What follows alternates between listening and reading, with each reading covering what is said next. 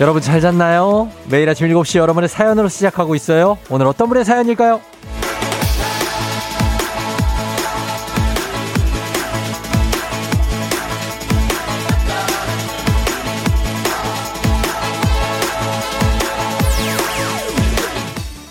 정미숙님, 다이어트 한다고 최애 간식 빵을 끊었는데요. 도저히 참을 수가 없어서 일주일 만에 먹네요. 이게 뭐라고? 너무 행복해서 눈물이 날 것 같아요.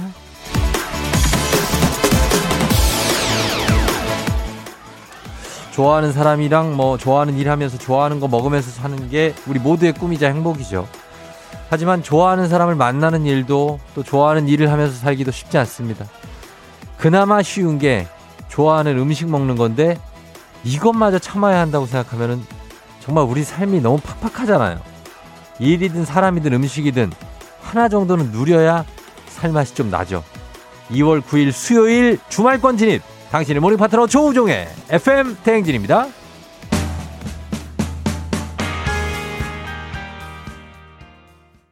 2월 9일 수요일 이번 주도 꺾였습니다. 주말권에 진입한 오늘 KBS 쿨 FM 조우종 FM 대행진 오늘 첫 곡 러브홀릭스의 버터플라이로 시작했습니다. 예, 뭐 시즌이기도 하고 그래서 어, 3535님이 대한민국 올림픽 선수단 응원합니다. 여러분들이 쏟은 피, 땀, 눈물로 당신들은 이미 영웅, 영웅입니다. 어떤 텃세와 편파 판정도 그걸 바꿀 수 없네요 하셨습니다. 윤도현의 오 필승 코리아 신청하셨는데 사실 겨울 동계는 버터플라이죠. 예, 동계는 버터입니다. 그래서 예, 틀어드렸습니다. 음, 이장님 어제 보셨죠? 스피드 스케이팅에서 동메달 땄어요. 준님이 소리를 엄청 질렀다고 하셨습니다. 네, 동메달 소식 들었습니다. 정말 축하드리고 그리고 앞으로도 좋은 소식이 있기를 그리고 무엇보다도 좀 뭐 올림픽이지 메달이 중요한 건 아니거든요. 사실 그냥 그 참가한다는 자체가 중요한 거지. 그러니까 참가해서 뭐 기분 좋게 경기를 하고 왔으면 좋겠는데 첫 처음부터 지금 우리 기분을 좀 상하게 했기 때문에 상당히 심기가 불편하다는 예, 그런 말씀입니다. 아, 올림픽 하면 정말 저는, 저는 올림픽에 이렇게 여기 한국에 있는 게 살짝 어색한데 이제 괜찮아졌어요. 평창 때까지만 해도 되게 어색했었는데 제가 왜냐면 2008년부터 올림픽 때 항상 거기 그 현장에 있었기 때문에 TV로 보는 게 굉장히 어색했습니다. 근데 뭐 베이징, 런던, 소치, 브라질 뭐 정말 많은 데를 다녔지만 어 지금도 괜찮네요. 이렇게 TV로 보는 것도. 음. 응원합니다. 우리 선수단. 그리고 우리 저 오프닝의 주인공 정미숙님, 어, 다시 빵을 시작하셨다고 했는데 지금 듣고 계시면 연락 주세요. 주식회사 홍진경에서 더 만두도 보내드리도록 하겠습니다. 예, 만두도 먹고 빵도 먹고. 예, 4132님이 탄수화물 함부로 끊는 거 아니에요. 탄수화물 함부로 끊었다가는 성격이 초예민해질 수 있거든요. 맞아요. 예, 너무 먹고 싶은 거 안 먹으면은 신경질이나, 어, 양윤주 씨, 먹는 즐거움을 빼면 인생에 뭐가 남나요? 먹는 건 포기하지 맙시다. 055님, 다이어트의 적이라면 적이라서 저도 참다 참다 일주일에 한 번 정도 먹고 있네요. 먹고 싶은 건 가끔 먹으면서 운동합시다. 그럼요. 예, 매일 이렇게 정말 고열량, 고칼로리에 막 이런 걸 먹는 건 좀 그렇지만 이렇게 가끔씩 정말 먹고 싶었던 거를 먹는 게 스트레스 해소에도 진짜 좋으니까 여러분들도 너무 과하게 자제하진 마시고 예, 먹고 싶을 땐 먹고 음, 평소엔 또 운동도 하고 그러면 되는 예, 이상호 씨 오늘 저녁은 목살구이 파티입니다. 자. 예, 너무 오버하면 안 돼요. 예, 너무 과하게 가면 안 됩니다. 자, 오늘 어 날씨가 좀 푹해졌어요. 그래서 괜찮습니다. 오늘도 날씨 한번 알아보도록 하겠습니다. 기상청에 안녕하신가 모르겠네. 예, 최영우 씨 전해 주세요.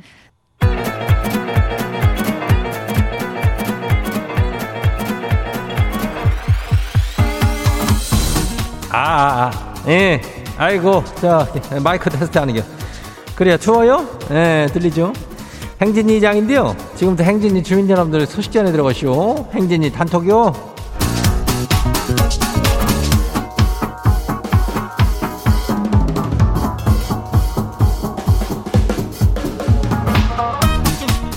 그래요. 행진이 단톡 소식 다 들었시오? 못 들었시오? 예, 그래요. 뭐 하는데 이슈 이슈. 그래요. 일단은 저기 어, 이번 주도 꺾였으니까 가볍게들 해요. 어, 신청들 하는데 그 애기 아플자 있죠? 초중고 퀴즈. 어, 그거 신청들 해야 돼요. 어, 하는데 뭐 어렵지 않아요. 문제도 뭐 이렇게 차분하게 풀면은 잘 풀 수 있으니까 단문 50원에 장문 100원이 예, 문자 샤퍼고 8910으로 보내면 돼요. 그거 뭐 다 되는겨. 0689는 저기 2019년 도농고등학교 1학년 8반에 어, 박, 박서영매 26명이 졸업한대야. 예, 졸업 시즌이요? 그래요. 졸업하는 친구들 다 축하해요. 예, 그렇게 가는 게. 자, 그러면 행진이 단톡 한번 봐요. 첫 번째 것이 봐요. 진이 형 주민요. 예, 이장님. 지가 오늘 아침 배가 아팠어요. 급하게 화장실 갔다가 열심히 달렸슈. 근데 지 코앞에서 버스를 놓쳤슈. 지는 오늘 지각이요. 그래야 뭐배 아픈데 뭐, 뭐 어떻게 뭐 어떻게 할게요. 그 아픈 배 안고 그 화장실 화장실이 아니라 회사에를 그 일찍 가면 뭐 할게요. 어차피 회사 가서 화장실 갈 거 아니요. 잘한겨. 예. 그래요. 배 아픈 건 해결해야 돼요. 어, 다음 봐요. 두 번째 것이요. 2928 주민이 왔슈? 예, 왔네. 그 시기 아침을 못 먹고 나왔슈. 컵라면이나 하나 먹으려고 물을 붓고 3분 기다렸죠. 근데 면이 딱딱해요. 찬물 붓고 기다렸슈. 그거래면 그래도 뭐 찬물이라도 부어가지고 그걸 불 거 아니야. 다행이요. 뭐 거기다 경유나 뭐 그래도 휘발유 안 분 게 어디요. 예. 먹으면 되는 거요. 어, 괜찮요. 컵라면이 뭐 하나 더 까? 에휴 까짓 거 뭐. 먹으면 되는 게. 다음 봐요. K1261990 주민요. 예, 이장님 민증을 잃어버렸쇼. 아무리 찾아도 안 보여요. 아이고 쓸 일이 없어서 어디다 뒀는지 기억이 안 나요. 뭐 어디 있을까요? 글쎄 뭐 어디 있을까? 그 지갑에다 넣어놔야지 뭐 어디 나왔을까? 민증이든 저 면허증이든 뭐 아니면 없으면 여권이든 뭐 하나만 갖고 있으면 되는 거 아니요? 이거 두 개 다 뭐 full 장착한 사람들이 몇 명이나 되는가? 어. 잘 찾아보면 나올게요. 걱정하지 말어. 어, 다음 봐요. K80 8107777 주민요. 이어서. 이장님, 어제 버스 정장 의자에 장갑을 한 짝 놓고 버스 오길래 그냥 탔는데 오늘 가도 없겠죠?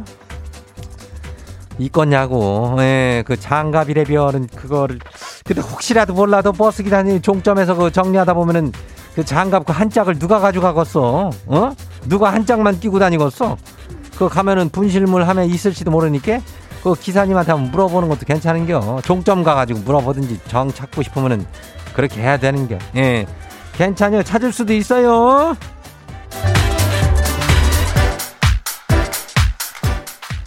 행진이 단톡 오늘 소개된 주민 여러분께는 건강한 오리를 만나다 다양한 오리에서 오리 스테이크 세트를 갖다 그냥 아주 거시기한 놈으로 갖다 이제 집으로 보내줄게요.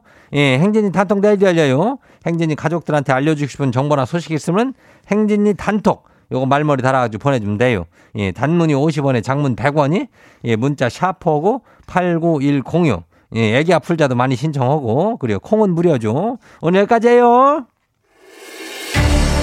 우리 사전에 불펌이란 없다. 날카롭고 예리한 시선에 당신 언제 어디서나 찍기 본능이 발동한다. 구구절절한 사연보다 더 강력한 사진 한 장으로 승부한다. 인증의 민족. 자, 오늘 인증의 민족은 텔레파시 데이입니다. 자, 오늘 쫑디가 텔레파시 보냅니다. 자, 텔레파시 갔어요. 오늘은 우리 큰별 최태성 쌤이 오시는 날. 최태성 쌤 하면 생각나는 자전거 riding입니다. bike riding. 현재 자전거를 타고 이동 중인 분들 인증해 주시면 되겠습니다. 단문 50원 장문 100원에 문자 샵 8910으로 사진 찍어서 보내주시면 됩니다. 지금 어디쯤 지나고 계신지도 함께 보내주시면 좋아요.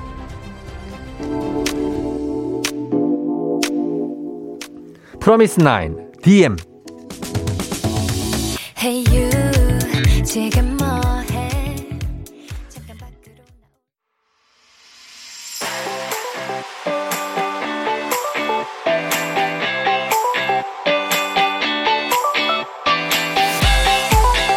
자, 오늘 인증의 민족, 오늘 텔레파시 데이입니다. 텔레파시 가요?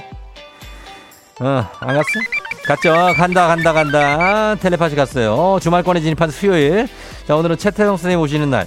오늘 그런 의미의 최태성 선생님 하면 생각나는 자전거, 자전거를 타고 이동 중인 분들 지금 어디쯤 지나고 계신지 사진 찍어서 단문 50원 장문 100원에 문자 샵 8910으로 보내주시면 추첨을 통해서 한식의 새로운 품격 상원에서 제품 교환권 보내드릴게요. 자, 보겠습니다. 여러분들. 자전거 타고 이동 중이신 분들. 8523님. 미치게 자전거 좋아하는 신랑 사진으로 대체하면 어떻게 안 될까요? 예, 정말 full 착장하셨네요. 예, 헬멧부터 라이더의 어떤 그, 예, 의상들, 선글라스, 그리고 목에다 하신, 어, 약간의 마스크들, 어, 이런 느낌들. 살짝 반바지에 장단지만 내놓은 어떤 나의 포스. 그런 걸 한껏 자랑하고 계신데, bike는 이게 어떤 건지 모르겠네. 약간, 어, 이게 좋은 건가? 음, 예전에 어릴 때 우리 집에 있었던 것 같기도 하고. 자, 아무튼 그렇습니다. 아닙니다. 이거 남편 화내겠다. 1638님, 출근 전 공복 사이클은 안 되나요? 방에서 타는 사이클이요. 방에서 32분 37초째를 타고 있습니다. 오전 7시 14분에 타고 계신 거 찍어주셨는데, 어, 괜찮죠? 예, 방에서 타는 자전거도 운동 많이 돼요. 어, 느낌 있습니다. 2946님, 영남 사거리 지나가고 있어요 하시면서 찍어주셨습니다. 예, 한강수 병원이 멀리서 보이고, 영남 사거리에서 찍었는데 이제 뿌옇게 이제 해가 뜨는 것 같기도 하는 그런 느낌들. 예, 요럴 때 요 맛으로 또 바이크 타시는 분들 있죠. 7191님, 딸기 작업 자전거 타고 딸기 하우스 사라인가요? 예. 딸기 작업 자전거는 어떻게 하겠어요? 딸기 박스가 앞에 설치가 돼 있고 그리고 위 앞에 이제 바구니가 여기 아, 오른쪽에 세 개, 왼쪽에도 작업 바구니 하나, 대야 같은 거 이렇게 해가지고 갑니다. 요거 갖고 이제 딸기를 따나 봐요. 예, 그래서 여기 담으시면 아 이거 본 것 같아요. 딸기 자전거, 딸기 밭으로 가고 계십니다. 느낌 있네. 앞에 딸기가 막 열려 있어요.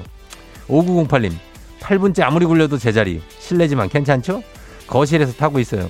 아, 요즘 거실에서 많이 타시는구나. 8분 37초 탔습니다. 네, 열심히 타셔야 돼요. 어, 그러니까. 괜찮아요. 느낌 있어요. 7925님, 형님, 출근하는 가게랑 5분 거리라 저는 항상 자전거를 에마로 이용합니다. FM 댕지 잘 읽고 있습니다. 고맙습니다. 하시면서 자전거 사진을 위에서 아래로 수직으로 내려서 찍어주셨습니다. 어, 요렇게 찍는 것도 또 느낌 있네요. 어, 자전거를 매일 이용한 티가 납니다. 느낌이. 예, 그래서 자전거 가고 잘 갈 것 같아요. 느낌이. 어, 좋습니다. 8083님, 이동 중은 아니지만 저희 아들이요. 아들이 자전거로 aerial 묘기를 하네. 예, 자전거 앞바퀴가 떴습니다. 뒷바퀴도 살짝 뜬 건가? 앞바퀴를 띄웠어요. aerial 묘기를 하고 있는 아파트 앞에 있는 우리 아들입니다. 예, 굉장히 신기한데, 이런 거 잘하면서요. 특히 다치지 않게 우리 어른들은 또 다치는 거 걱정하니까 하셨으면 좋겠습니다. 마지막 8754님 조카랑 아들인데요. 코로나 없는 세상 세상 마스크 없는 시간이 그립습니다. 했습니다. 예, 그런 날 조만간 올 거예요. 어, 조카랑 아들. 아이고, 아들이 어, 많이 크네. 아들은 크고 조카는 어린데 뒤에다가 이렇게 태워서 두 명이 가고 있는 바구니 달린 자전거입니다. 한강변에서 타고 있어요. 이렇게 좀 편하게 마스크 없이 타는 날이 빨리 왔으면 좋겠습니다. 굉장합니다. 오늘 텔레파시 때 여러분들과 저 텔레파시 통했습니다. 자, 오늘 인증의 민족 주제 단문 50원 장문병원에 문자 샵 8910으로 보내주시면 채택된 분께는 선물도 보내드릴게요.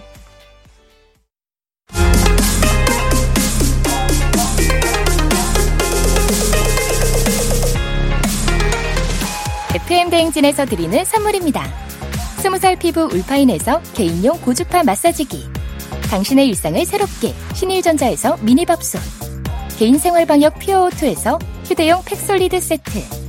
수분코팅 촉촉헤어 유닉스에서 에어샷 U. 올린 아이비에서 이너뷰티 균질 유산균. 아름다운 식탁 창조 주비푸드에서 자연에서 갈아 만든 생와사비. 한 번 먹고 빠져드는 소스 전문 브랜드 청호식품에서 멸치 육수 세트.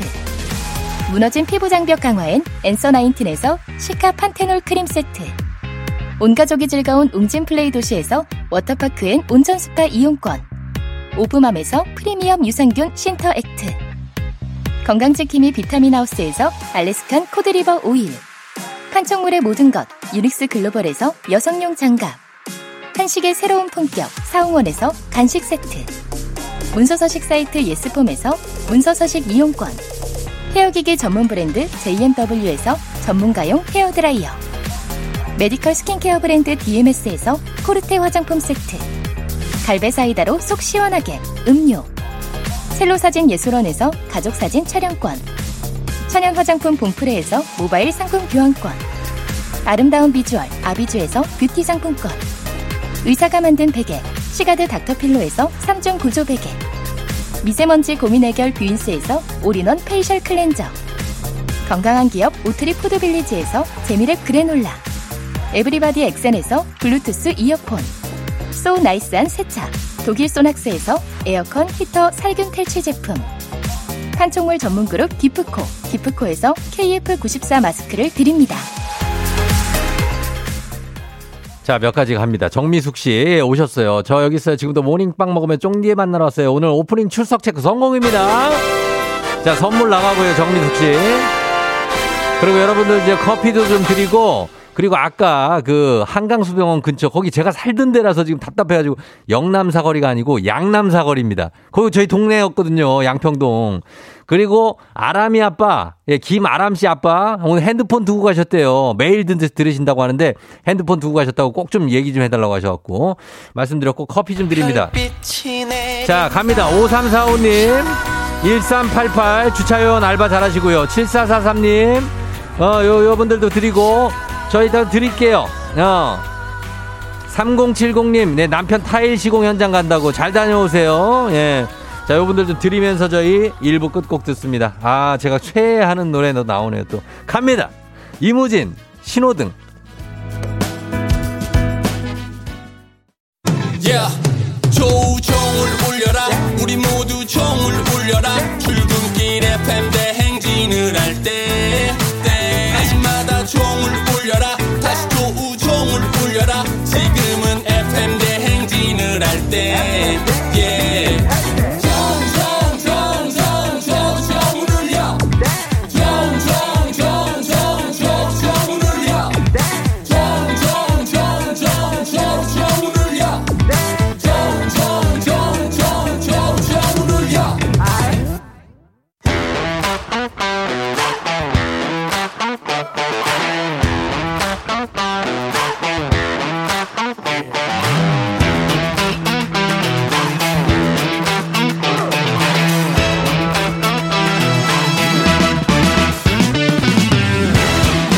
학연 지연만큼 사회를 좀 먹는 것이 없죠. 하지만 바로 지금 여기 FM 댕에서만큼 예외입니다. 학연 혹은 지연의 몸과 마음을 기대어가는 코너. 애기야 풀자. 퀴즈 풀자 애기야.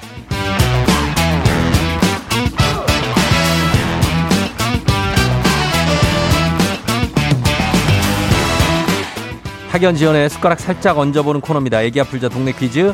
정관장의 새로운 inner care 화애락 이너제틱 스킨바디와 함께합니다. 아, 학교의 명예를 걸고 도전하는 참가자, 이 참가자와 같은 학교, 혹은 같은 동네에서 학교를 나왔다면 바로 응원의 문자 보내주시면 됩니다.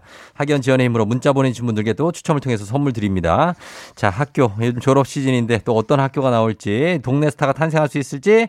자, 오늘은 2562님입니다. 오늘은 저 오늘 재택이에요. 애기 아플 자 제가 풀겠습니다. 자, 재택 중인 2562님께 걸어봅니다. 떨지 말아야 돼. 여보세요? 난이도 하 10만 원 상당의 선물을 거린 초등 문제, 난이도 중 12만 원 상당의 선물을 거린 중학교 문제, 난이도 상 15만 원 상당의 선물을 거린 고등학교 문제, 어떤 거 선택하시겠습니까? 고, 고등학교야. 고등학교 문제를 선택해 주신 어느 고등학교 나오신 누구신가요? 저는 부산의 성모여자 고등학교 나왔고요. 예, 예. 이름은 이름은 어, 이나리라고 합니다. 이나리 씨, 네 네 네. 부산의 성모여고 네. 어느 구에 있습니까, 이게? 아, 네. 음, 부산 진구인가? 양정에 있어요. 양정. 네. 양정 알지요? 어떻게 아세요? 양정 왜 몰라? 양정 아, 여기 부산에 여기 주요 구 도- 도심 아닙니까? 아닌데, 도심은 아닌데요. 도시죠. 왜 양정 네, 정도면 네.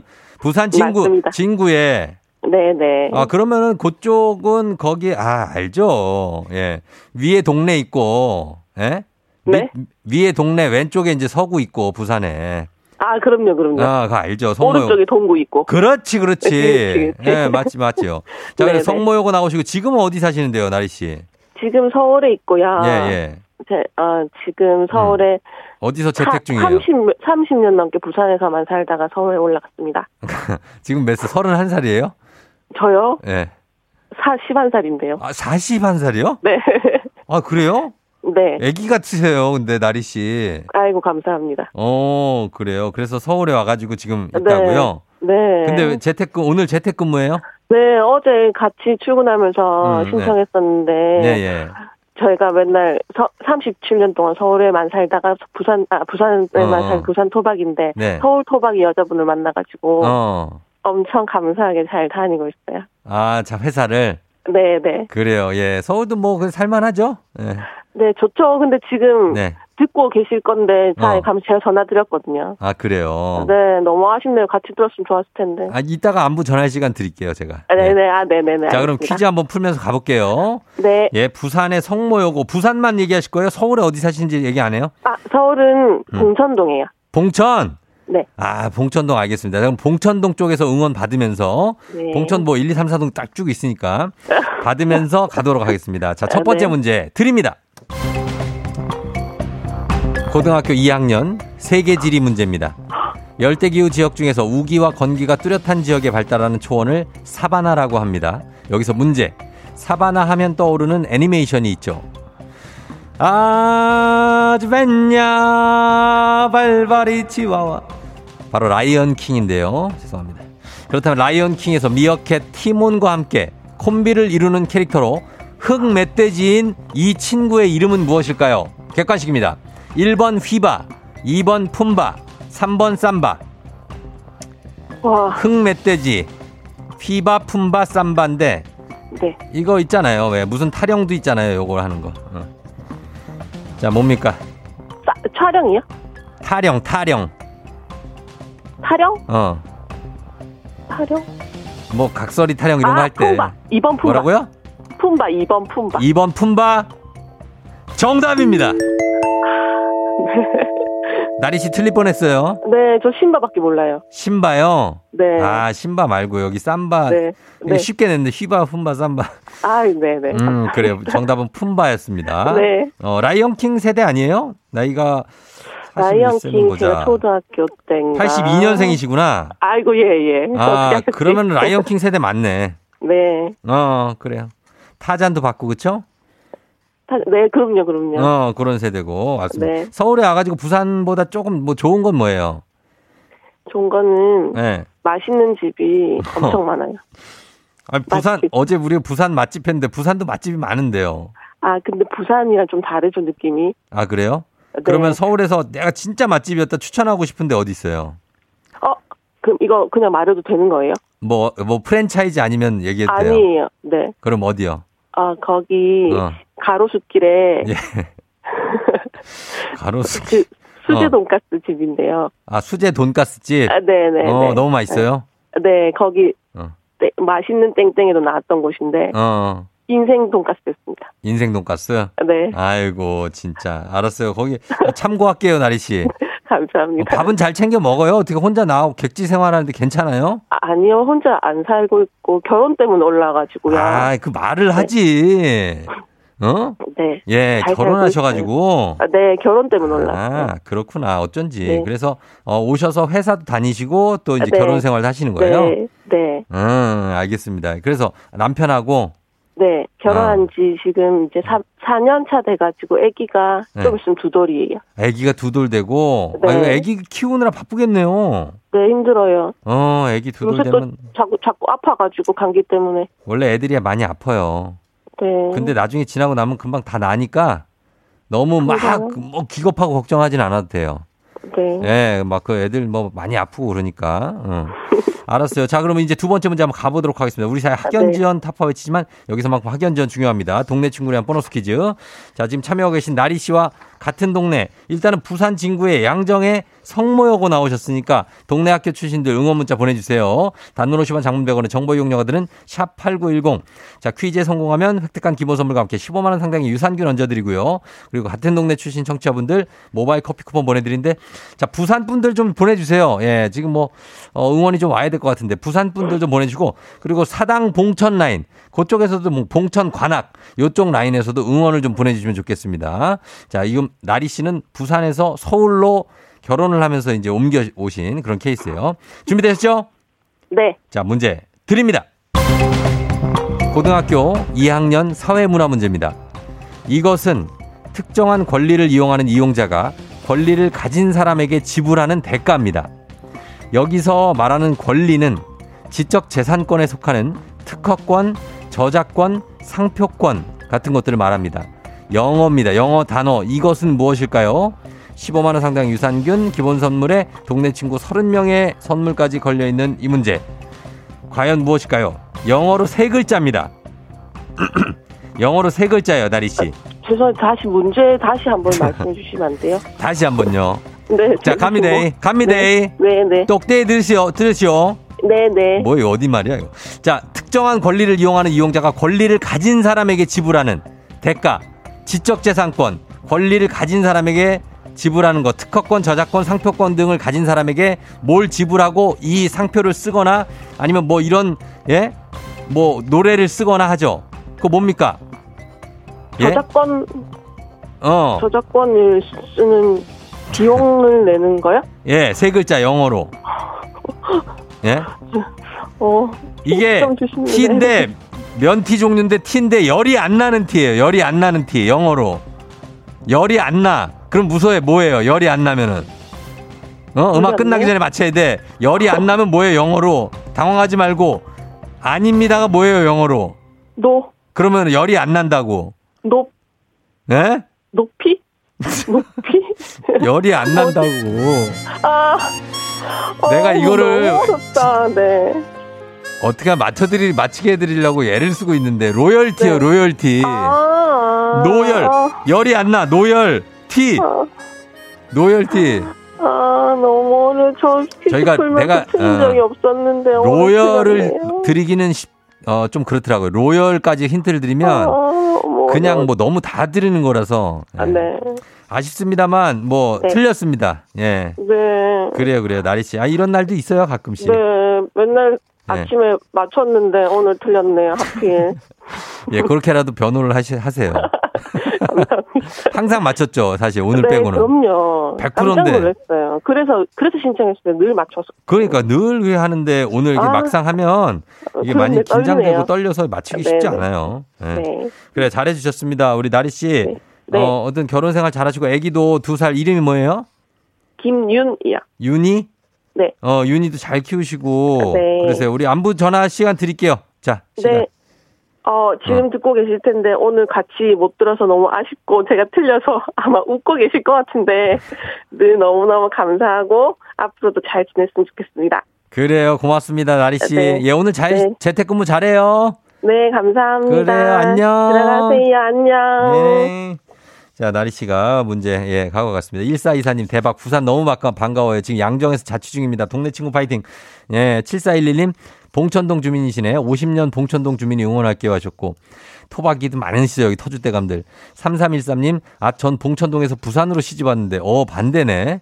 응원한다고. 6937님, 보라색 교복이 예쁜 학교입니다. 꼭 맞히세요. 화이팅. 5977님, 저도 부산이 고향이고 서울로 시집 온 지 10년이 넘었어요. 부산 성모여고 파이팅 하셨습니다.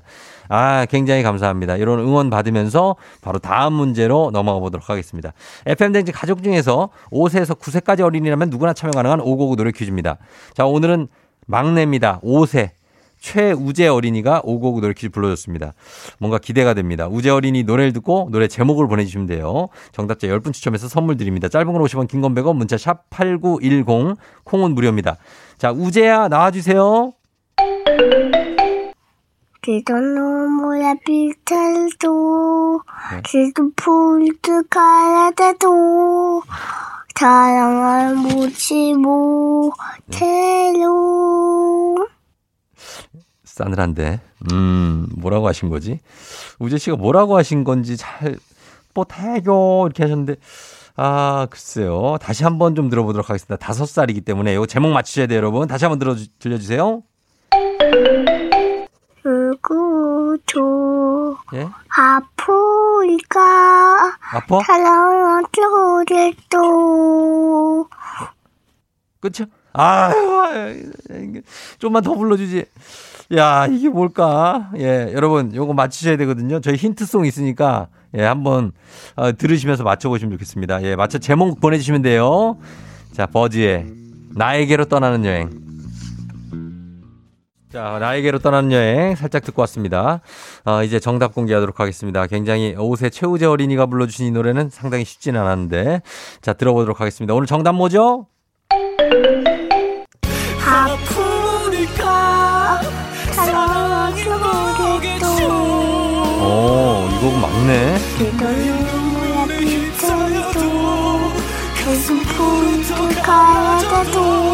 어. 사랑을 묻지 못해요 어, 잘하는 거였네. 어, 이 음이 정확하네. 자, 정답은 아프니까 사랑이죠.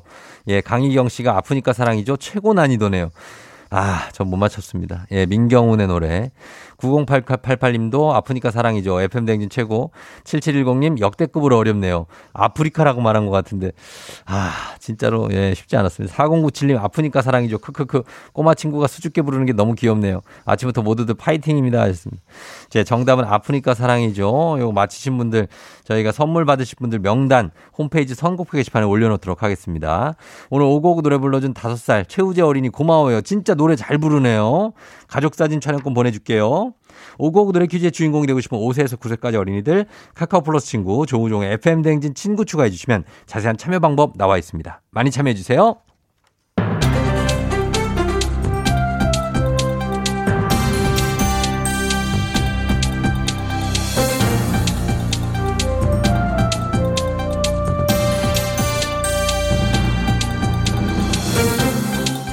안윤상의 빅마우스 자는 손 가오리회, 빙어회, 손석회입니다. 자연산이에요? 예? 자연산인가? 자연산이지요. 경기도 쪽이지요. 산행 중에 최고는 겨울 산행이지요. 배바지 배상병 배해지도 겨울 산행의 매력에 빠지고 싶어 눈 덮인 한라산에 올랐다고 하지요. 안녕하세요. 예, 스페인에서 하숙하다가 온 참바다 유혜진입니다. 아니, 솔직히 뭔가 잘못 전, 전달이 됐나 봐요. 예? 그지? 배지 씨는 저 겨울 산행에 간 게 아니야. 배지 백크루지가 산행 간 게 맞지요. 응? 그 포기하고 싶을 정도로 힘든 고비를 이겨내고 정상의 기쁨을 맛봤다. 이렇게 인증샷도 찍어서 SNS에 올렸는데 이거 뭐 의심하시는 건가요? 참. 아, 그러니까 그 인증샷에서 저 봤어 못 봤어. 그 정상에서 무지 행복한 표정으로 컵라면 먹고 있잖아. 그지? 예. 배지 씨는 저 컵라면 드시러 저기 겨울산에 오는 거지. 산 정상에서 먹는 컵라면 맛이 기가 막히거든. 뭐 기가 막히긴 하지만 그건 또 모함이지요. 배지는 겨울 산행에 배지 씨가 올랐는데 오르다 보니까 뭐 허기도 지고 추워서 몸을 녹이고자 가볍게 컵라면 하나 한 것뿐이지요. 아니 몸을 녹이는데 웬 컵라면? 에휴, 그건 산행에 대한 모함이지. 그쪽에 산을 알아? 산에 올라 몸 녹이고 체온 올리는 데는 알코올 많은 게 없죠. 캔맥 소맥 막맥아. 아하, 저 큰일 나지요. 네. 저체온증 완화 방식으로 잘못 알려진 위험한 상식입니다. 바로 알코올 섭취. 알코올을 섭취하면 체온이 증가하는 것 같지만 오히려 저체온증의 위험을 증가시킨다고 하는데요. 알코올은 뇌의 온도 조절 시스템에 영향을 줘서 몸이 떨리는 능력을 감소시키고 어. 체온을 생성하는 능력을 저하시킨다지요. 또한 체온을 올리기 위해서 팔다리 마사지하는 분도 계실 텐데 이것도 위험하지요. 오히려 혈압을 급격히 떨어뜨림으로써 심장 정지를 유발할 수도 있다고 하지요. 아유, 그걸 왜 지금 알려주고 그래? 나 맨날 하던 거야, 그거. 맨날 산에 올라가서 이거 맨날 그 주물주물하고 저기 한잔 하고. 한잔 안 됩니다. 아유, 큰일 날 뻔했네. 네, 역시 저 여기서 진리가 나온다. 그렇죠. 이불 밖은 위험해. 우린 따뜻한 이불 속에만 있는 걸로. 맞습니다.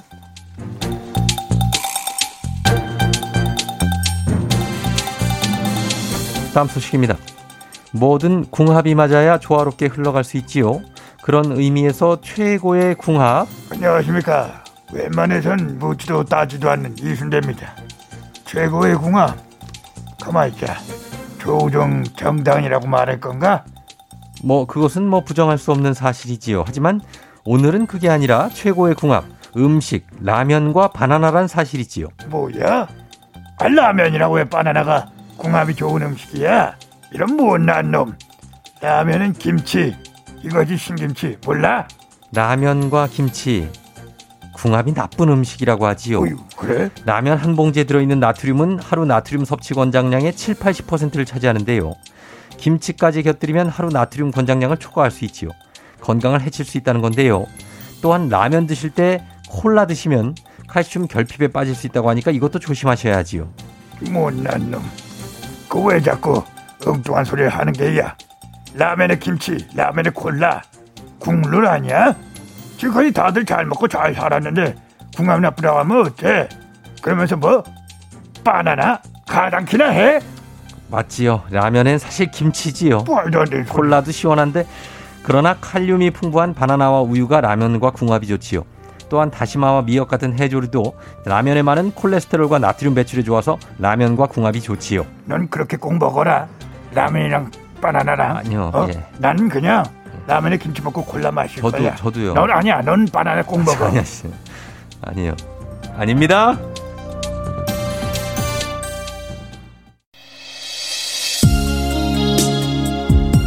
자, 오늘 2부 끝곡 97년 곡이에요. 엄정화의 후회. 이제 뭐 흐르고 있죠? 요거 전해드립니다. 예, 양주 맘카페 이슬기 84님 생일 축하드려요. 저 이 노래 듣고 3부에 다시 올게요.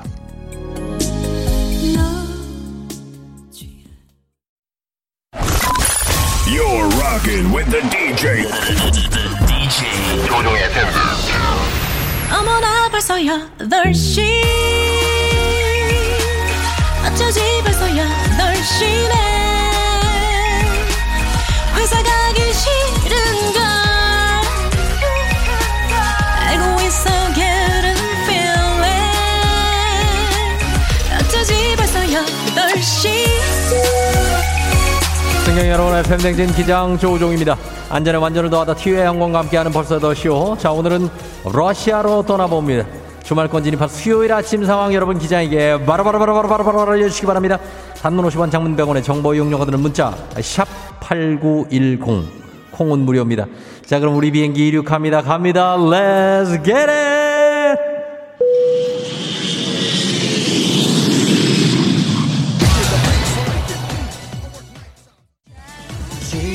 지었어 너를 만난 건 K80664781님.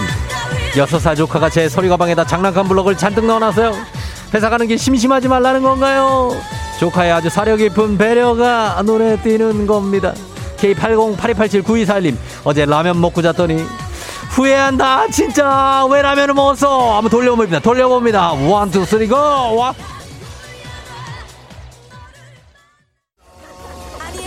오늘은 그럼 사드리면서 오늘은 김혜림 씨 생일을 축하드립니다. 오늘 야근 예정이라고 하시는데 그래도 축하합니다. 즐겁게 보내시고 생일이 오늘 7547님 그리고 이건희 씨의 와이프까지 지민 지우 엄마 생일 축하합니다. 9821님 쫑디가 얘기한 양남 사거리를 지나고 있습니다.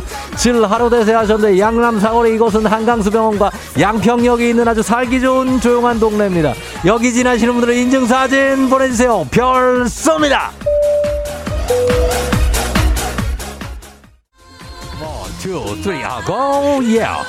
Come on, 요, 1452. 아하. 우종이 형, 잠을 잘못 잤는지 왼쪽 목에 담이 걸렸는데 운전하느라 오른쪽 볼 때마다 눈물이 나요. 유유유유유유. 며칠 지나면 괜찮아집니다. 스트레칭, 스트레칭, 스트레칭. 1779, 1779. 출근해야 되는데 어제 회식해서 술이 안 깨네요.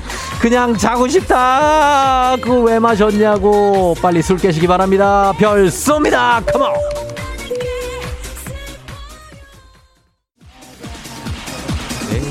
않았어. 자, 이거 한번 불러봅니다.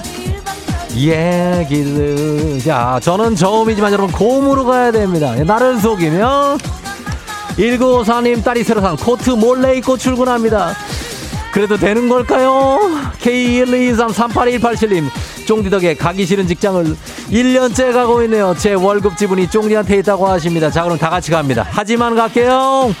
하우, 자, 하우, 하우, 하우, 하우, 하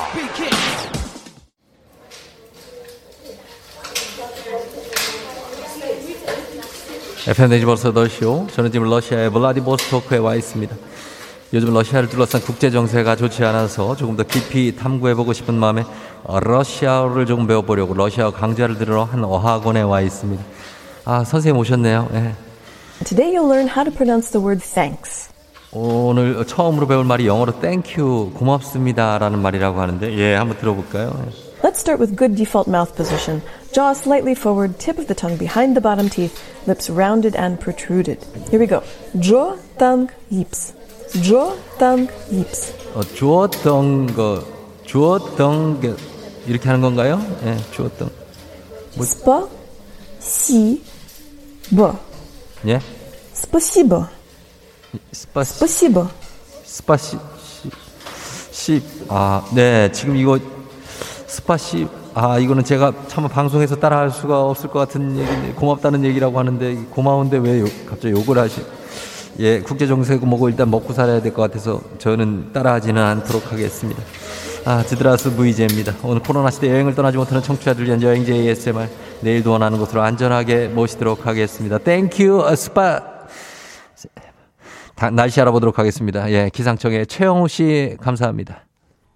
조종의 FM 대행진.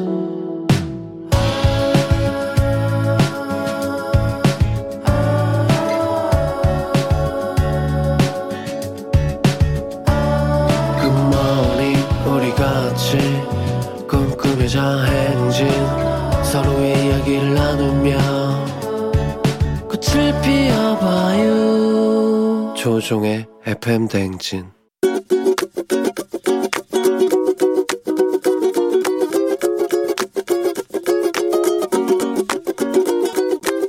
저는 아빠께 잔소리를 해드리고 싶은데요. 요새 어머니가 그 손목이 좀 많이 안 좋으세요. 그래서 평소에도 이제 빨래나 음식을 혼자 하시는데 제가 지금 엄마랑 멀리 떨어져 살고 있는 상황이라 도와드릴 수가 없으니까 아빠가 옆에 계시는 동안만이라도 하루 정도는 음식을 하시거나 빨래를 통해서 엄마의 짐을 좀 덜어드리셨으면 좋겠어요. 어, 아빠, 이제 아빠랑 엄마 둘 다 60을 바라보는 나이인데 이제는 엄마가 모든 집안일을 맡기보다는 50대 50은 아니더라도 아빠가 20% 30% 정도만 엄마를 위해서 집안일을 해주면 정말 좋을 것 같아. 이제 60 되면은 남편이 부인에게 잘해야 된다는 말이 요즘 많이 들리거든 아빠. 그래서 아빠가 이제 강큰 남편이 아니라 시대를 거스르지 않는 이제 스윗한 남편이 됐으면 좋겠어 아빠. 그래야지 아빠가 본보기가 돼서 나도 나중에 사랑받는 남편이 되지 않, 않겠어. 지코의 너는 나, 나는 너 듣고 왔습니다. 어, 그래요. 오늘 박진수님께서 아빠에게 어머니가 손목이 좀 안 좋으셔서 빨래나 음식을 하시는데 좀, 어, 본인이 멀리 떨어져 있어서 도와드릴 수가 없다. 그래서 아빠가 한 20, 30%라도 엄마를 위해 집안일을 좀 해주시면 좋겠다. 이렇게.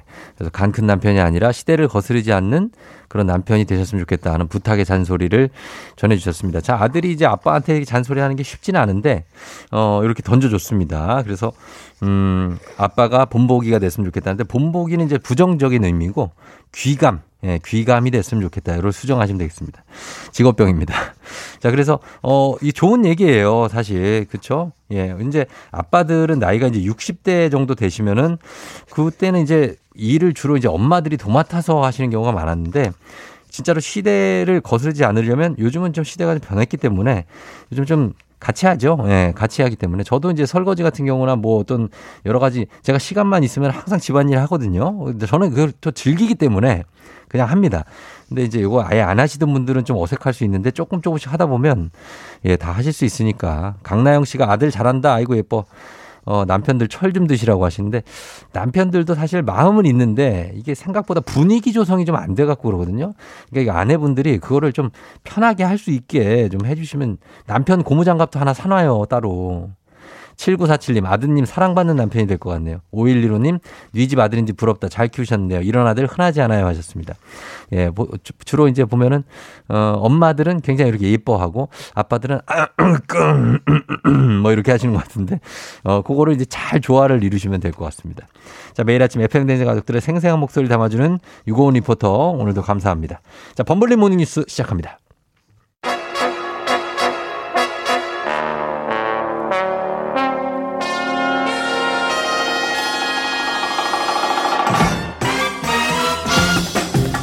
버블리 모닝 뉴스. 자, 오늘 KBS 김준범 블리블리 기자와 함께 하도록 하겠습니다. 자, 이렇게 저 집안일 얘기해도 기 김블리, 김블리랜다.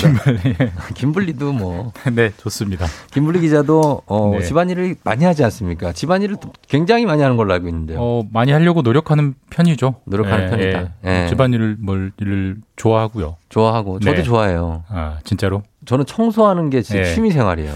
저도 약간 화장실 청소. 청소할 때 스트레스 풀고. 어, 맞아. 나는 그 예. 때가 예. 이렇게 벗겨질 때, 예, 예. 아 너무 기분. 쾌감? 쾌감. 있어요. 수세미로 막 문질릴 때. 네, 그 묘한 느낌이 좀 있죠. 있어 예, 있어. 요 예. 예. 그런 걸로 우리는 예. 하는 겁니다. 아 그렇게 되는 건데 그리고 우리 졸업식인데 예. 어, 한혜영 씨가 부모님을 아들이 졸업식 끝나고 바로 놀러 가려고 이제 오지 마시라고 하는다는데 가야 그래도 남편은 사진이라도 찍자 가고 싶대요. 어떻게 해야 됩니까? 그러니까 무슨 초등학교? 뭐 중- 중학교 졸업식. 아, 중학, 중학교 졸업식은 가야죠. 가야 되죠. 예, 예, 예. 나도 그렇게 생각해. 가, 가서 사진이라도 찍어야지. 예. 은근 안 가면 또 은근히 서운할 수 있어요. 그 부모. 부모님이 서운해요. 예, 그래서. 아들은 좀 놀고 싶을 수 있어도 어 이거는 이제 부모님 쪽으로 가져야죠. 예. 가져야죠. 네네. 예. 자 오늘 뉴스는 오늘 코로나 관련해서 새롭게 고민해 봐야 하는 이슈가 바로 이제 어, 코앞으로 다가온 오늘이 2월 9일인데 3월 9일이 대선이에요. 딱 한 달 남았습니다. 예. 네. 그래서 확진자들이 지금 자가격리 케이스가 많아서 투표를 어떻게 하느냐 지금 문제죠. 그러니까 이게 이제 오미크론과 예. 대선이라는 두 개가 콜라보 되면서 새롭게 발생하는 맞물렸어요. 생각해보지 못한 뉴스인데 중요한 문제입니다. 지금 어, 2월 말 3월 초 정도 되면 정부 예상으로 예. 그때 자가 격리를 하고 있는 누적돼 있는 분이 한 100만 명 정도 될 걸로 예상하고 있거든요. 네.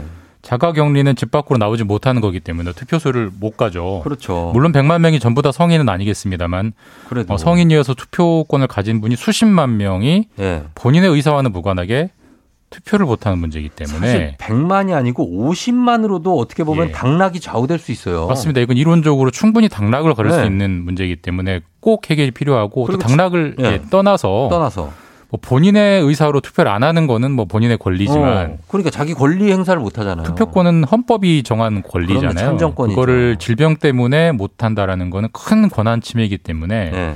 사실 그런 사람이 한두 명이 아니라 그 100만 명 정도 될 수 있다. 네. 심각한 문제죠. 그 해법이 지금 긴급하게 논의가 되고 있습니다. 돼야 될 것 같고요. 그런데 이게 사전 투표 제도가 있지 않습니까? 그걸로 예. 어느 정도 분산이 될 수 있지 않냐 이런 의견도 있는데. 그렇 기도 하지만 사실 그걸로 안 될 것 같아요. 왜냐하면 이제 네. 이번에는 3월 9일이 대선 당일이고 네. 사전 투표는 3월 4일, 5일 어. 이틀 하는데 네네. 사실 뭐 사전 투표 익숙해져서 네.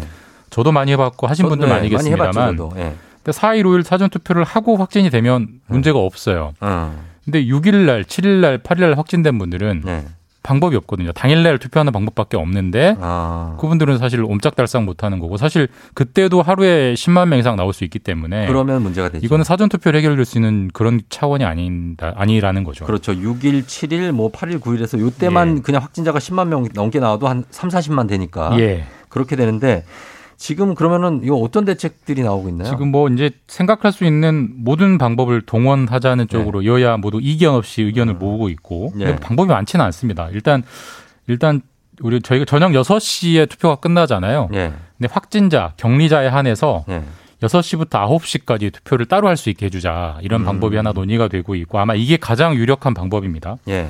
그러면 투표 종료가 6시가 아니라 이제 9시가 되는 거죠. 네네. 그리고 격리자만을 위한 투표소를 별도로 만들자. 뭐 드라이브스루 투표소를 만들자. 어. 만들 수는 있는데 이게 많지는 않을 거예요. 많을 네. 수가 없죠. 네.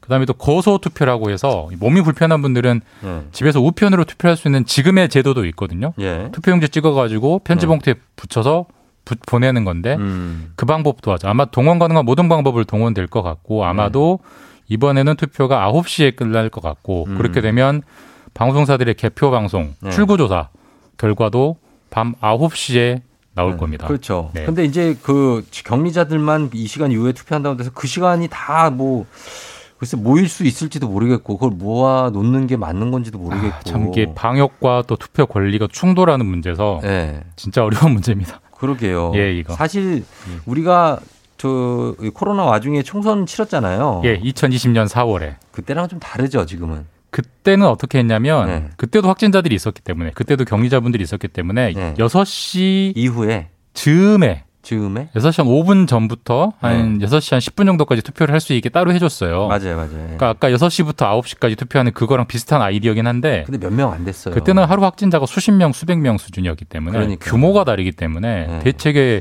차원도 달라져야 되는 그런 맞아요, 상황입니다. 맞아요. 예, 그래서 이거를 언제쯤 요거를 확정을 한다고? 어, 정부가 늦어도 다음 주 화요일 15일까지 확정을 해서 이것도 네. 법을 바꿔야 되거든요. 선거법. 그렇죠. 법까지 신속하게 바꿔서 어떻게든 최대한 권한 보장은 하겠다라고 합니다. 이런 법 개정은 좀 우리 의원분들께서 좀 신속하게 예, 다행히 여야가 그게 아무 중요해요. 아무 이견이 없습니다. 네. 신속하게 통과될 것 그게 같습니다. 중요합니다. 네. 또 그리고 지금 오미크론 때문에 방역 원칙이 계속 지금 바뀌어가지고 사실 이거를 정확하게 인지하고 있는 분들이 얼마나 되실지 모르겠어요. 지금 예. 근데 혼란이 계속되고 있습니다. 이 격리 기간도 더 바뀌었죠. 예, 오미크론 때문에 정부 방역 방침이 사실 거의 매일 바뀌고 있고 예. 정부도 혼란, 그럼 국민은 더더 혼란인데 혼란이죠. 예. 일단 격리는 어제까지만 해도 백신을 맞은 분, 맞지 않은 분 격리 기간 차이가 있었는데 네. 차이 두지 않고 그냥 무조건 무조건 네. 일주일이고요. 무조건 일주일. 그다음에 어제도 제가 뭐 그 2차 접종 90일, 180일 약간 이게 있었는데 어제 네. 방송 끝나고 청취자분이 설명해 주셨는데 조금 더 네네. 부연 설명드리면 네.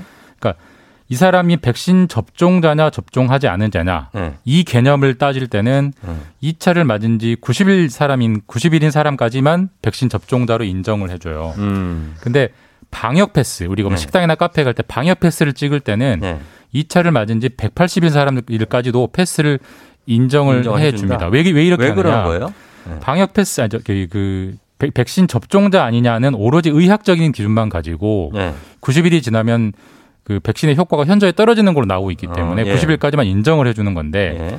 다만 방역 패스는 식당, 카페 등등등등 어딘가를 가는 이동권의 문제잖아요. 네. 기본권을 침해하는 문제이기 때문에 예. 상대적으로 조금, 조금 완화해줘서 어, 좀 완화해줬다라는 게 정부의 설명인데요. 예. 어쨌든 헷갈립니다. 이 90일, 설- 어, 그러니까. 180일. 이것도 좀 정비가 필요해 보이고 통일이 필요해 보는 사안이긴 합니다. 이거 너무 헷갈리고 이거에 대해서 납득을 하는 국민들이 얼마나 될지 모르겠어요. 제가 볼. 때는 정부가 지금 혼란스러워요. 예. 오미크론 때문에. 그러니까 좀 어떻게 네. 좀 바로 시간이 딱 조금 필요할 것 같아요. 방향을 잡아서 나갔으면 좋겠는데 예. 진짜 지금은 굉장히 혼란기입니다. 알겠습니다. 그래서 어 이렇게 된다는 거고 격리는 무조건 어 7일 예, 7일이고 접종자든 미접종자든 예, 무조건 7일. 예, 그래 알겠습니다. 그리고 오늘 아, 알겠습니다. 이렇게 갈게요. 예, 그리고 아 시간이 지금 다 됐네요. 예를 들어서 그러면 질문 하나만 할게요. 오늘 PCR 검사를 오늘 하고 예. 내일 오전에 확진이 나왔어요. 예, 예. 그러면은 언제까지 격리입니까? 이제 격리가 7일인데 언제로부터 7일이냐? 네. PCR 검사를 한 날을 포함해서 7일입니다. 포함해서? 예를 들어서 어제 어. 검사하고 보통 하루 지나면 확진 나오잖아요. 네네네. 오늘부터 7일이 아니라 아, 오케이, 오케이. 코를 쑤신 7일부터 그날부터 7일. 알겠습니다. 자, 오늘 요 소식만 보겠습니다. 김준범 기자와 함께 했습니다. 고맙습니다. 예, 내일 뵙겠습니다. 네. 자, 아, 잠시 후에 오늘 별별 히스토리 이어집니다. 오늘은 어, 최태성 선생님이 어떤 얘기를 전해주실지 아 보니까 지금 주황색 옷을 입고 오셨는데 굉장히 어, 아주 산뜻합니다. 잠시 후 최태성 선생님 만나서 얘기 나눠볼게요. 금방 들어옵니다.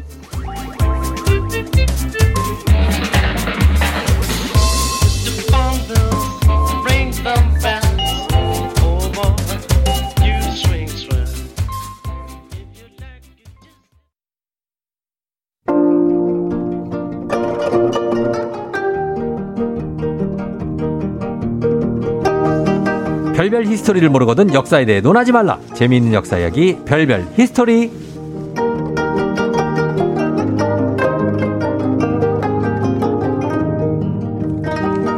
캐릭터와 존재감이 확실한 오렌지색 오렌지족 최태성 선생님 어서 오세요. 네, 안녕하세요. 수요일엔 별별 히스토리 큰별 최태성입니다.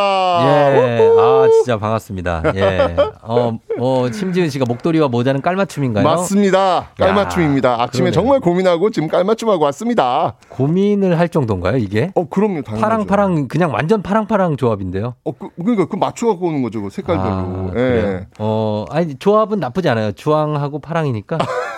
예, 괜찮은 느낌 있네요. 아니면 좀 올림픽이기도 하고, 네. 예, 뭔가 좀 동계올림픽에는 또 이렇게 색깔이 좀 들어가야 되니까, 음. 예, 나름대로 좀 이렇게 아니 꾸미고 본인이 왔습니다. 뭐 대표 선수도 아닌데 뭐 아, 왜 응원하는 거죠. 예, 아. 나도 함께 선수들을 응원하겠다. 그래요? 예, 오늘 아마 뭐 금메달 하나 나올 것 같습니다. 아 그래요? 네. 어, 어떤 종목이죠?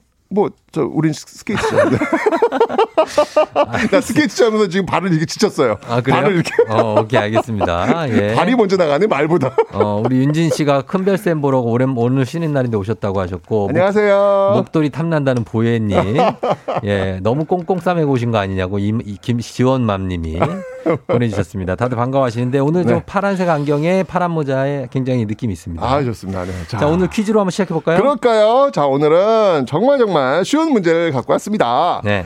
자, 다음 중 임진왜란 3대 첩에 해당되지 않는 전투는 무엇일까요? 보기 나갑니다. 네. 1번 한산대첩, 2번 행주대첩, 3번 진주대첩, 4번 살수대첩. 아, 이거를 쉽다고 아. 하시지만 이거 의외로 헷갈립니다. 이거 어렵습니다. 이거 의외로 헷갈려요. 네, 이거 진짜 찐 역사 문제입니다. 찐 역사 문제. 헷갈리는데 이제 이거 중에 하나가 을지문덕이 나오는 을지문덕 장군. 거기에 하나 있어요. 네, 고구려 시대가 하나 있습니다. 고구려 시대가 다 조선 시대인데 네. 고구려 시대가 하나 있습니다. 그렇습니다. 그걸 고르셔야 돼요. 어. 네, 을지문덕. 을지문덕이 예전에 거기 있던 데가 있잖아요. 그렇죠. 네. 을살대라고. 어, 힌트를 아니에요? 왜 주시는군요. 제가 저라도 줘야죠. 이거 왜 힌트 안 줘요, 왜? 그러니까 이게 아 힌트를 어떻게 드리기가 꽤 어려운데 한산대첩, 행주대첩, 진주대첩, 살수대첩. 아, 요건 진짜 찐 역사 문제. 오늘 한번 찐 역사 아, 문제 진짜로? 한번, 네, 찐 역사 문제 한번 가보겠습니다. 알겠습니다. 임진왜란 3대 대첩에 해당되지 않은 전투. 여러분 네. 맞춰주셔야 되는데 자 단문 50원 장문 100원 유료 문자 샵 8910 무료인 콩으로 정답 보내주시고요. 10분께 저희가 선물 드립니다. 그리고 사연 보내주신 분들 중에서 추첨해서 큰별쌤의 신간 일생일문 직접 사인까지 친필로 사인을 해서 드리니까요. 사연도 많이 보내주시면 좋겠습니다. 자, 제가 지금부터요. 네. 들려드리는 물건이 무엇인지 한번 맞춰보세요. 네. 제가 읽어드리겠습니다. 네네 또 퀴즈네. 네, 퀴즈입니다. 네. 음. 크기가 돈짝만한 것 두 개가 있는데 돈짝 흡사 운모와 같고 음. 금으로 태를 둘렀으며 자루가 달렸다. 어. 오물이면 하나가 되고 펴면 둘이 된다. 어. 이것은 무엇일까요? 일단 운모가 뭔지 모르겠고요. 금태를 둘렀다고요? 네. 금으로 아. 태를 둘렀고 자루가 달렸고 오물이면 하나가 되고 펴면 둘이 된다. 음. 크기가 돈짝만한 것 두 개가 있다. 돈짝이 뭐예요? 돈이죠. 문제 해독이 안 되는데 문제 어떻게 풉니까? 요게 네. 요게 18세기 이덕무라는 실학자가 이덕무 알죠? 예, 네. 그 자신의 그 저서 청장관 전서에 아, 무엇에 대해서 지금 서술한 내용인데 아. 이것은 바로 네. 안경에 대한 설명이었습니다. 안경이에요? 네, 크기가 아이글라시스? 돈짝만한 것두 개라고 했으니까 당시 그 상평통부 있잖아요. 아, 그 돈. 그렇죠, 그렇죠. 그렇죠, 그런 거 두 개가 알이 있고. 조그맸죠, 옛날에. 예. 예. 흡사 운모와 같고, 그러니까 어. 구름과 같은 모양이고, 금으로 네. 태를 두고 자루가 달렸다. 오므리면 하나가 되고 펴면 둘이 된다. 옛날에는 안경을 이렇게 접었다 폈다. 근데 요즘도 이런 안경이 있어요. 있어요, 있어요. 예, 예. 아. 그걸 얘기하는 거예요. 이제 느낌이 오시죠? 안경 하면 뭐, 저는 전문가죠. 아, 그럼 저도, 저도 뭐 안경. 그죠? 우리 뭐. 안경 전문가예요. 언제부터 안경 쓰셨어요? 저요? 어, 저는 초, 초 등학교 고학년. 고학년. 네. 저는 초등학교 2학년부터. 아, 아, 정말 책 읽다가 눈 버렸어요, 저는요. 저도요. 예, 아, 어, 그 당시에는 사실. 뭐 게임기나 이런 게 없기 때문에 음. 오락 한 다음에 책 보는 것밖에 없었거든요. 솔직하게 얘기해서 TV 보셨잖아요. TV 14인치로 봤잖아요. 그때 TV 14인치로 봤죠? 흑백. 그러니까 흑백으로 우리 그것도 영향이 있습니다. 아, 뭐 하기 있겠지. 예. 예, 기밀 막 그냥 뭐 어. 기밀 뭐 역도산 해가지고 천규덕. 아니, 제가 근데 대학교 때는요. 네, 그러니까 네. 너무 눈이 안 보여가지고 네네. 이게 안경 이렇게 벗잖아요. 그럼 네. 진짜 앞이 잘 안 보였어요. 아, 그 정도예요? 뿌옇게. 아, 뿌옇게 온 세상이 뿌옇게. 근데 제가 일부러 대학교 신입생 때 네. 안경을 벗고 다녔던 그런 기억이 나요. 일부러. 아, 일부러 안 보이는데 네, 왠지 아세요? 왜요? 세상과 연결되고 싶지 않았어요. 사춘기였구나. 그런가 봐. 나 그때. 사춘기가 대학교 때도 오고 그랬어요 옛날에는. 어, 그러니까 실존에 대한 고민을 막 그때 할 때인데, 어. 어, 진짜 제가 봐도 예. 미친 거 아니야? 왜 이러지? 아 약간 실존주의에 빠지셨구나. 네, 그래서 뭔가 세상과 저를 이렇게 연결, 커넥트하고 싶지 않아가지고 어. 안경을 일부러 벗고, 예. 예, 그러면 진짜 아무것도 안 보이거든요. 뿌옇거든요. 땡땡 하고 어디 부딪히고 그러지 않아요? 아, 그러니까, 그러니까 뿌옇게, 이렇게, 이렇게 그 부딪힐 정도는 아니고, 네. 그냥 뿌옇게 사람이 이제 제 얼굴 인지는 들이대야? 어. 얼굴 들이대야, 어, 너 누구니? 이, 이 나온 거지? 네. 그냥 한 뭐 한 5m밖에 몰라요. 어. 그렇게 뿌옇게 일부러 다녔던 그런 기억이 납니다. 그 중고등학교 때 그러고 다니다가 선배들한테 맞은 애들 많은데 대학교는 그런 건너 인, 없으니까. 인사 안 해가지고. 아, 그러니까 막 그렇죠. 네. 어떻게 보면 대학교 때 그러고 싶은 마음도 있었던 것 같아요. 뭔가 어. 선배나 동기들과 엮이고 싶지 않은 뭐 그런 어떤 실존 아, 뭐 이상해. 어, 왜 그런지 실존주의. 모르겠어요. 약간 야스퍼거나 뭐 이런데 푹 빠지셨나? 실존주의에 헤겔 뭐 이런데. 옛날에 그때 들어가면 이렇게 철학 공부 많이 하잖아요. 그런 그러니까 야막 저도 한번 그래서- 빠진 적 있어요. 스스로 제가 이게 싸구려 철학을 공부한 거죠, 그냥. 아, 막 난, 비- 난 비트겐슈타인한테 빠져서 옛날에. 야, 어렵게 나온다, 이거. 예, 어려, 어려우니까 우리 가지 말고. 네, 좋습니다. 자, 그래서 안경 그러면, 얘기를 네, 하고 오늘, 안경 얘기하려고 그래요. 네, 안경. 안경 얘기도 왜 철학까지 나왔지? 자, 안경이 네. 처음 만들어진 거 언제인지 아세요? 안경은 제가 조선시대 때도 안경 쓰신 분들이 있었잖아요. 어, 있어요. 근데 네. 이게 처음 만들, 세계적으로 처음 만들어진 거는 아. 유럽에서 네. 한 13세기경? 아, 요때면 이제. 우리나라 고려 시대가 될 텐데, 네. 13세기경에 본격적으로 사용된 거로 보고 있습니다. 어, 그래요. 그 안경이 우리나라에 언제 들어왔느냐? 예. 뭐 정확한 기록은 없는데요. 음. 대략 한 임진왜란 전후한 시기에 음. 안경이 들어온 것으로 보입니다. 1592년. 근데 재밌는 게 있어요. 네. 이렇게 이제 안경이 네. 임진왜란 전후에 들어왔을 때 네. 안경 쓰는 사람들의 예법이 있습니다. 예법. 네. 있겠죠. 있습니다. 어. 아, 이거 진짜 재밌는데 네. 제가 알려드릴까요? 예, 어떤 거예요? 쫑디. 네. 어서 안경을 벗으시오. 안경을 왜 벗, 벗, 벗었습니다. 벗, 벗어 진짜 벗네. 벗어야죠. 벗으라는데. 안경을 왜 예법이라면서요. 뭐냐면 이 네. 안경이 처음 들어왔을 때만 해도 안경은요. 네. 제가 그래도 쫑디보다 연장자 아닙니까? 그죠. 예. 연장자 앞에서는 쓰면 안 돼요. 아. 네, 요게 요게 예법입니다. 그래서 어른들이 네. 저 안경 쓰고 저 참 어, 어 옛날에. 그랬죠, 옛날에. 네, 옛날에. 그런 예, 말씀하시는 맞아요, 분들이 맞아요. 그때도 있었어요. 그때 있었어요. 예, 안경 쓰면 왠지 모르게 그냥 불편해 하시는 분들이 계셨어요. 있었어요. 이게 조선 시대부터 이게 예법이 굉장히 오래된 예법인데 안경 쓰는 사람 싫어하는 사람들도 많았어요. 나 맞아요. 그것 때문에 고민도 많이 했어요. 지금은 진짜 아닌데 어쨌건 네. 이게 이런 경우가 있었습니다. 어, 조선시대 때 한 신하가 눈병이 나가지고 네. 안경을 쓴 채로 음. 그 왕의 곁을 지나간 듯 지나간 요거는 사례가 있었거든요. 그때 왕이 네. 내 이놈 왜, 이게 왜? 뭐 하는 짓이냐 해가지고 왕이 크게 노예했다는 그런 기억이 나옵니다. 아, 뭐 아까 쓰면 얘기했지만 안 돼. 네. 아까 얘기했지만 어디 건방지게 왕 앞에서 네. 안경 따위를 쓰고 지나가느냐 이제 이런 거죠. 옛날엔 거의 이게 느낌이 선글라스 같았나 보다. 아 그럴 수도 있겠다. 그러면은 우리가 지금도 우리가 옆에서 뭐 젊은 사람들이 선글라스 끼고 지나가면 좀좀 그런 거 있죠. 그럴 수도 있겠네요. 젊은서 아니, 좀 이렇게 어색은하죠. 좀 아직까지 우리나라에서 선글라스 문화가 이렇게 보편화는 안 돼가지고 그러니까. 외국은 근데 늘 쓰고 아, 근데. 요즘 젊은이들은 아? 선글라스를 그냥 아무 데서나 다 써요. 아 그래요? 그럼 아 신기하네. 그거 이해를 해줘야지. 어쨌건 아, 이런 그래서, 문화가 예. 꽤 오랫동안 지속됐나 봐요. 음. 어, 1876년 개항 이후에 네. 일본 공사가 이 안경을 쓰고 고종을 네. 아련한 적이 있었는데 그것도 안 돼요. 이게 문제가 된 거예요. 아하, 왜 그래가지고 안경을 썼다는 이유 하나만으로 우리 정부가 네. 일본 정부에 공식적으로 항의했다는 그 기록도 있어요. 아 진짜요? 어디 감히 왕 앞에서 안경을 낀단 말인가? 뭐 아니, 이런 거죠. 눈- 그러니까. 눈 이 안 보여서 그랬습니다. 그러니까 당시 이제 일본 같은 경우는 사실은 이제 그 서구화 되었기 때문에 네. 안경이 어떻게 보면 일상화 되었는데 어 이러니까 좀 이제 놀랬던 것이죠. 근데 필요하면 또 써야 되잖아요. 눈안 보이는데. 어. 네네네. 그래서 그럴 때는 왕이 직접 허락을 해줘야 돼요. 해줘야 쓸 수 있어요. 그렇습니다. 이 어. 개항 이후에 우리나라의 그 외교 고문으로 와 있었던 네. 독일 사람 멜란도르프라는 사람이 있는데요. 네, 알죠, 알죠. 이 안경을 써야 이 업무를 볼 수 있는 정도로 이렇게 눈이 굉장히 나빴거든요. 네. 그러니까 그래. 음, 그럼 너는 안경을 쓰고 음. 나를 만나도록 해라. 라고 이 허락을 네.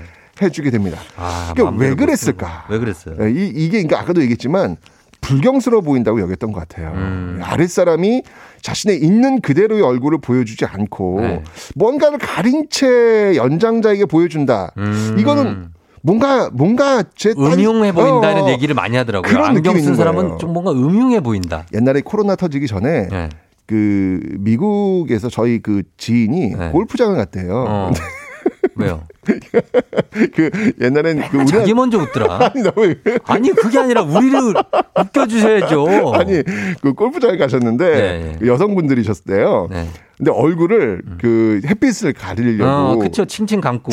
그런 분들 많아요. 골프장에. 바로 퇴출됐대요. 왜요, 왜? 어, 미국에서 이렇게 얼굴을 아, 가리는 게 복면 강도 같이. 네, 그당 거기에서는 그게 맞아, 이렇게, 맞아, 맞아. 이렇게 익숙하지가 않은가 봐요. 미국은 이걸 가린 사람이 좋은 사람이 없대요. 네, 그래서 마스크도 사실 코로나 이전까지만 어. 해도 이거 쓰는 거 별로 그렇다고 탐탁지 않게 여겼다고 하더라고요. 우리랑 아마 달라. 그런 느낌인 것 같아요. 아픈 사람이 쓰는 거라는 인식이 없더라고요. 그러니까, 그러니까 안경도 그 당시 사람들은 좀 이렇게 낯서니까 음. 안경 이게 뭔가 가리고 자신을 보는 거라고 이제 느낀 거죠. 그쵸. 래서 뭔가 다른 생각을 하는 거 아니야? 이런 생각. 색안경을 끼다 이런 그거 말 속어도 있잖아요. 그러니까 그런 느낌이었던 것 같아요. 네. 근데 진짜 더 재미난 사실이 뭐냐면 네. 안경은요 연장자 앞에 쓰면 안 되지만 네.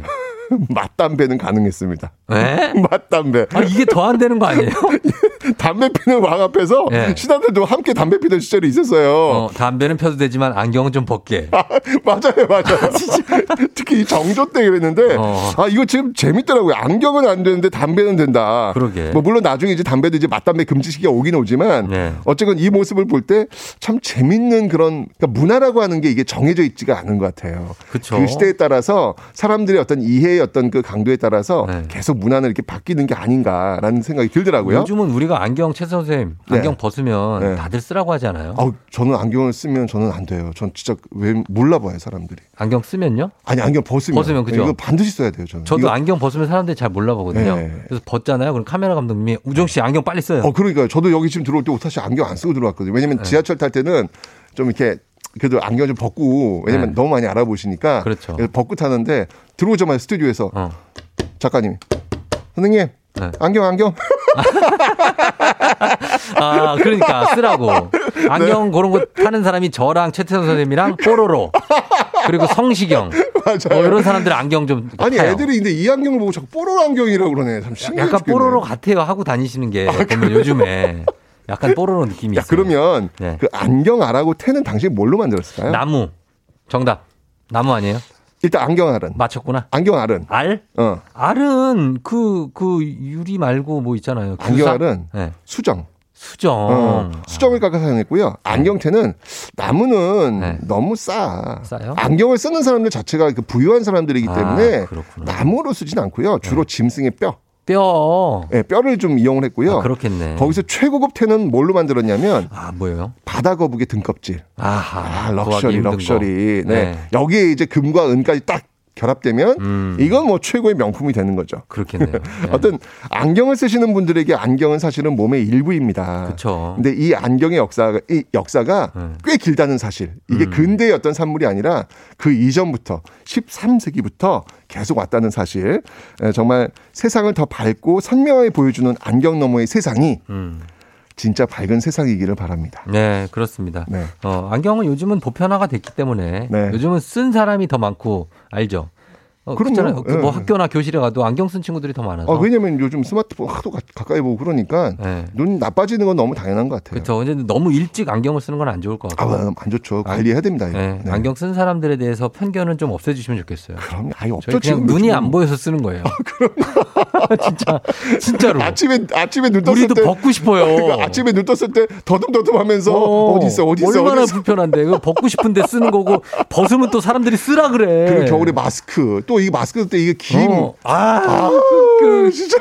버스만 올라타고 뭐 어디만 따뜻한 데 들어가면 김이 막. 가려가지고 아무것도 안 보이고. 한 2분 동안 얼굴은 막 웃기고 약간 그런 고충이 있습니다. 맞습니다. 예, 예, 예. 네. 자, 그러면서 자, 저희가 음악 듣기 전에 퀴즈 한번 다시 한번 내주세요. 네, 다음 중 임진왜란 3대 첩에 해당되지 않는 전투는 무엇일까요? 네. 아, 1번 한산대첩, 2번 행주대첩, 3번 진주대첩, 4번 살수대첩. 네, 느낌 있게 주셨습니다. 마지막에.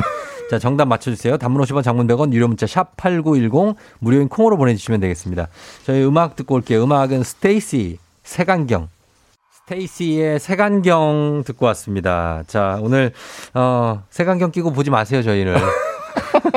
안경 낀 사람이 저희 팀엔 제작진에만 벌써 하나, 이충원 PD 둘, 장승희 작가 셋, 그러네, 더 박정선. 작가 안경 낀 넷, 사람들이 요즘. 많, 요즘, 네, 요즘 많고. 요즘 저, 아이들도 되게 많으니까. 맞습니다. 자, 그렇게 하겠습니다. 오늘 그러면 이제 퀴즈 정답 공개하도록 하겠습니다. 네, 오늘 퀴즈 정답은요.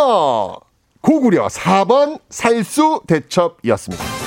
예, 2322님 살수대첩이요. 강감찬 강- 장군으로 잠깐 헷갈렸으나 을지문덕 장군 하셨습니다. 예, 그렇죠. 한산대첩은 이제 이순신. 이순신. 행주대첩 권율. 권율. 진주대첩 김시민. 야, 대박이다, 진짜. 아, 이 정도 가야죠. 야, 이 정도 가야 돼요. 우리 쫑디 정말 야, 어디 우린 역사를 알아야 됩니다. 아, 아야야야 박수 치면 아, 아야야 민망합니다. 자 그렇게 가면서 여러분 오늘 친필 서명책을 포함 서명책을 포함한 선물 받으실 분들 명단 FM 댕진 홈페이지 선곡표에 올려 놓도록 하겠습니다.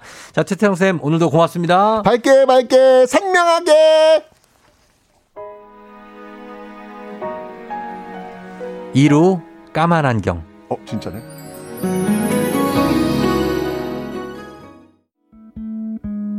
남들도 모르게 서성이다 울었지 지나온 일들이 가슴에 사무쳐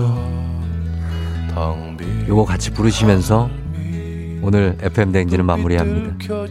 자 오늘 이문세의 옛사랑 전해드릴게요. 오늘 여러분 수요일이니까 산뜻하게 마무리하고 또 내일 목요일에 만나요. 오늘도 골든벨 울리는 하루 되시길 바랄게요. 불어와 옷깃을 연미 우다